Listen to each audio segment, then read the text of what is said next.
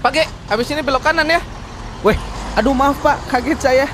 Aduh, iya Pak, maaf Pak, saya juga ini kaget tadi Bapak tiba-tiba kaget nih. Oh iya pak, maaf ya pak, ini pengalaman pertama saya jadi supir taksi. Bapak juga pelanggan pertama saya. Ah, gitu. Emang dulu Bapak bukan supir ya? Supir juga sih pak dulu, 10 tahun malah. Cuma ya gitu. Ya gitu kenapa Pak? Ya penumpangnya diem aja, jarang ngobrol.